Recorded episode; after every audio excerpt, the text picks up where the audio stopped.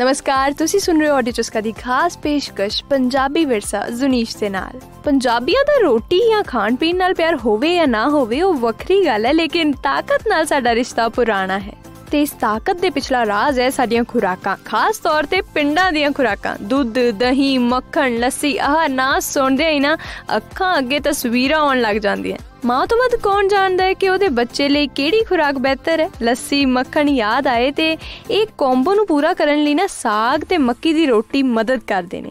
ਸਾਗ ਮੈਨੂੰ ਲੱਗਦਾ ਜਦੋਂ ਦਾ ਬੰਦਾ ਹੈ, ਇਹ ਉਦੋਂ ਦਾ ਨਾਲ ਹੀ ਹੈ। ਤੇ ਸਾਗ ਬਾਰੇ ਜੇ ਕੁਝ ਵੱਖਰਾ ਹੈ, ਤਾਂ ਉਹ ਇਹ ਹੈ ਕਿ ਬਹੁਤ ਲੋਕ ਜਦ ਵੀ ਸਾਗ ਦਾ ਜ਼ਿਕਰ ਕਰਦੇ ਨੇ, ਉਹ ਕੱਲਾ ਸਾਗ ਨਾ ਕਹਿ ਕੇ ਇਹਨੂੰ ਅਕਸਰ ਸਰੋਂ ਦਾ ਸਾਗ ਕਹਿ ਦਿੰਦੇ ਨੇ। ਪਰ ਸਾਗ ਕੱਲਾ ਸਰੋਂ ਦਾ ਨਾ ਹੋ ਕੇ ਹੋਰ ਵੀ ਤਰ੍ਹਾਂ ਦਾ ਹੈ, ਜਿਵੇਂ ਚਲਾਈ ਦਾ, ਪਾਲਕ, ਬਾਥੂ ਦਾ ਸੇਂਜੀ ਦਾ, ਇਥੋਂ ਤੱਕ ਕਿ ਪਖੜੇ ਦੀਆਂ ਕਰੂੰਬਾਂ ਦਾ। ਪਖੜੇ ਦੀਆਂ ਕਰੂੰਬਾਂ ਜਿਹਦੇ ਕੰਡੇ ਚੁੱਭਦੇ ਨੇ, ਉਹੀ, ਇਹ ਕਿੰਨੇ ਤਰ੍ਹਾਂ ਦਾ ਹੁੰਦਾ ਹੈ? ਸਾਗ ਸਿਰਫ ਸਵਾਦ ਲਈ ਨਹੀਂ, ਬਲਕਿ ਤਾਕਤ ਲਈ, ਆਇਰਨ ਲਈ ਵੀ ਜ਼ਰੂਰੀ ਹੈ।